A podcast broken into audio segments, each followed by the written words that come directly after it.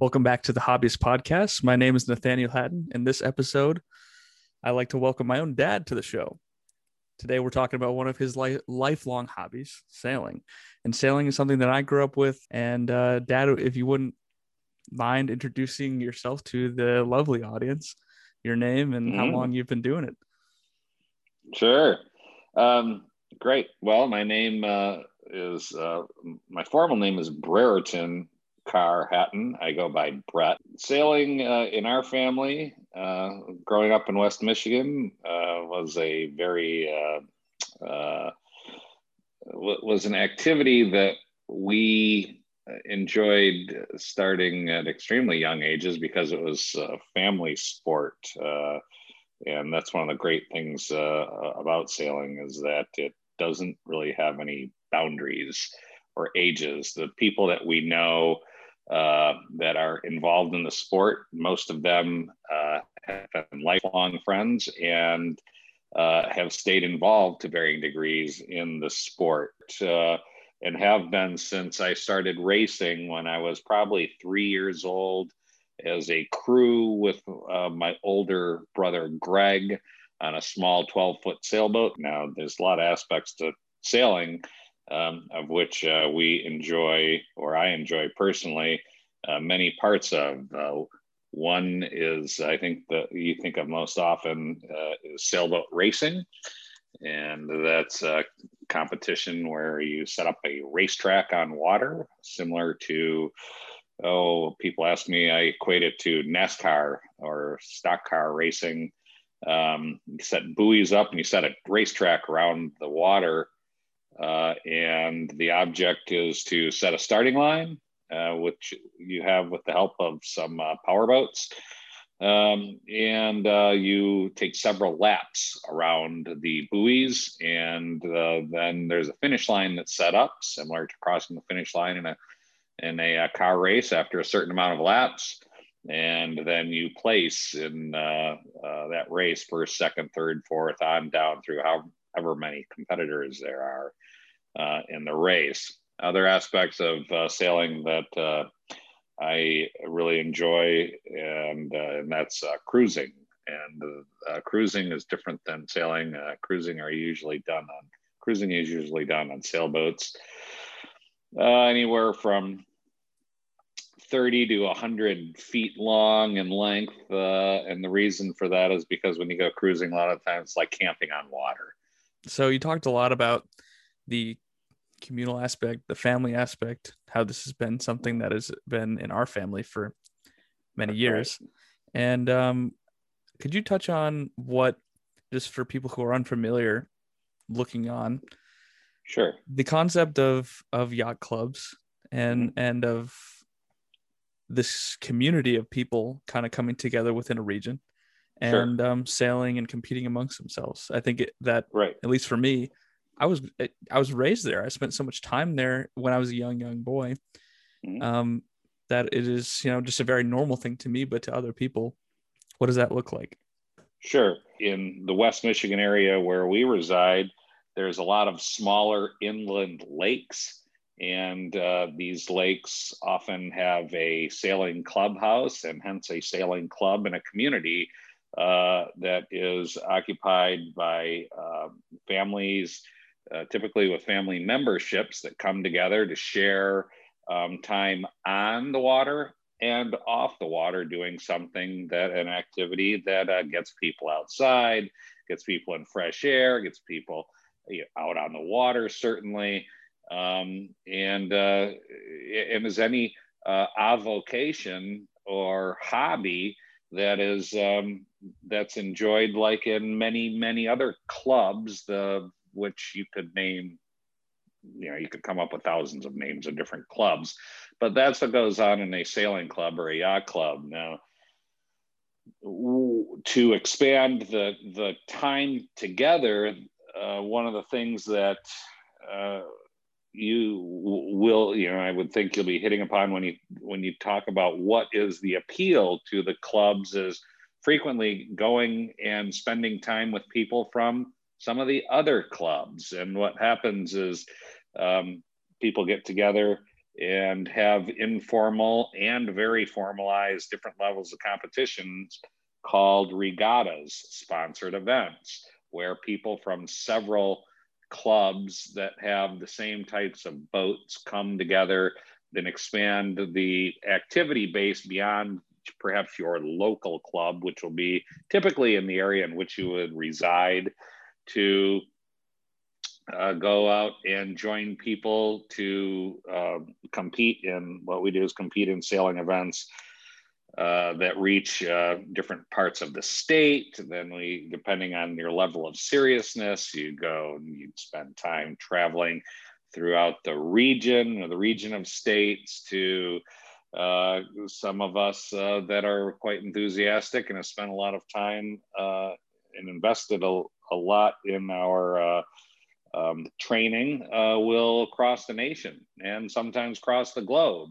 Sailboat racing and these sailboat clubs that I refer to are, um, are you know, overall demographically a pretty small community worldwide but it's also a really tight community. There's um, um, there's a lot of people that you meet along the way that you have friendships with for life that are extremely interesting people that come from all walks of life, all socioeconomic backgrounds, and often, uh, you know, several members of a family that grow up like we did in our family, competing and socializing at our local club and it just cascades from there. So it, it is something that um, many people just do for their lifetime. It's a, it's literally, it's a, it becomes a way of life. If people ask me, and I've been asked this many times in my life, is what is it that excites you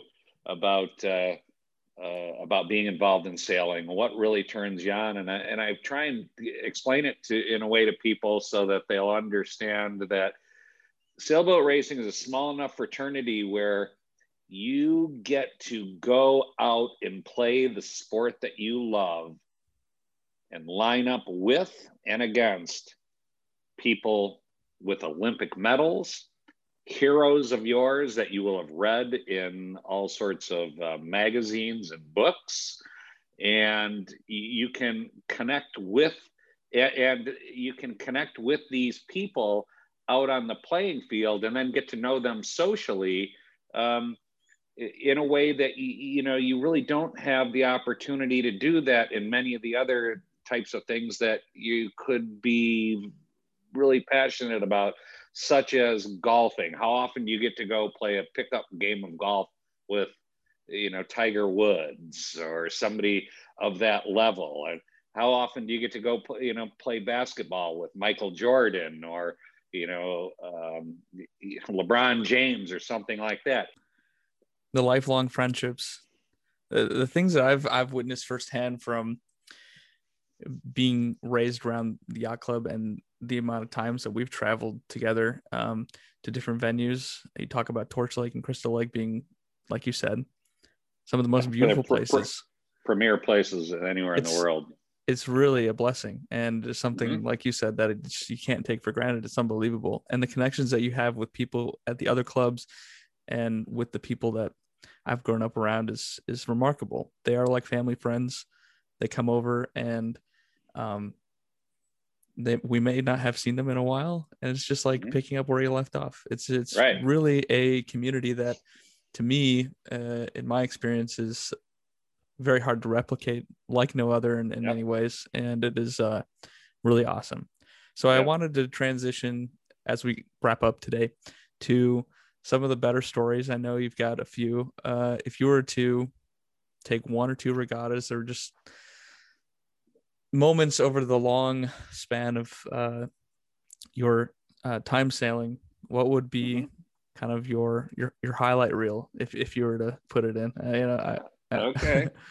um, uh, well, there's there's quite a few in my in my highlight reel when I when I think back. Um, um, I've won a couple of national championships, um, starting when the MC class. When the MC class is currently the most, uh, um, it's it's it's really it's the most expansive fleet growing in the United States right now, with almost 3,000 boats that have been built. And there's over 100 different sailing club members that uh, coordinate and work together and, and go to many, many of, uh, of which the members of those clubs go to um, many of these regattas, uh, some of which uh, entertain now over 100 boats at a, at a time on the starting line at some of these venues. And uh, starting as a young kid, I uh, started to enjoy some pretty good success in the class, uh, sailing mostly throughout the Midwest and then some uh, uh, regattas also in the wintertime. Uh, I was fortunate enough to go in, in, the wintertime to Florida and sail some of those regattas. And I started to have really good success at those in that class in particular at a young age. Winning the national championship in that class a couple of years back in the 80s was uh, was a uh, was a, an accomplishment that I um, still remember quite well. Um, there have been several other regattas along the way. Uh, winning a uh, race at the, in the E-boat Nationals a couple of years ago in Charleston, South Carolina, uh, was a great thrill. I started racing e-boats pretty hard about 15 years ago. I remember and that one. That was that was a good venue. That was, that was yeah. a lot of fun. Yeah, the uh, the Spinnaker, the pictures of us leading the fleet going downwind with a big Rolling Stones uh, tongue on the Spinnaker yeah. is it, it, it's it's quite a sight with all of the other boats, uh, you know, surfing away and behind us, and and that was a great thrill. Uh, fortunate enough to sail through. When I graduated from college, I spent six months sailing in the Caribbean throughout the islands from Grenada north to the uh, uh, Virgin Islands into Puerto Rico. Uh, the biggest thing that I'm really fortunate enough to have had an experience of doing is sailing across the Atlantic Ocean back in 2008. Um, uh, on a trip leaving the Canary Islands, which is a couple hundred miles off the coast of Morocco, um, and sail uh, the boat to the island of uh, where did we come into? St. Lucia, right? Yeah, St. Lucia. I was going to say San Diego. No, you're exactly right. It was St. Lucia. How long and, did it take? Uh, How many days? That took, yeah, that took us 14 days. Yeah. And uh, there was a crew of nine people aboard the 66 foot sailboat. And uh, it was a, it's just something that you never forget. Those are some fantastic stories. And I uh, wasn't alive for some of them, but uh, yeah, I do remember very vividly the trip across the Atlantic. And it is something, like you said, that you'll never forget. And um, right it's it's just always been inspiring to have a um, a father figure who's who's passionate about a, a hobby and has let a hobby um, enrich his life to the point where it has um, you know yielded many many great relationships and a lot of really good times and it is something that you know i may not sail a lot but the times that i have it's been a lot of fun and um to wrap up episode number five, I'd like to thank my dad, Brett Hatton, for uh, stepping on uh, the show and getting on the mic to talk about his um, experiences with the great hobby that is sailing. And uh, I want to thank you for your time and for coming on today. Yeah, my pleasure. Uh, any any uh, anytime, Quinn. I really enjoy it. Thanks for talking to me. That was a lot of fun. All right, till next time. Thank you for listening to the Hobbyist Podcast. My name is Nathaniel Hatton, and I hope to See you all soon.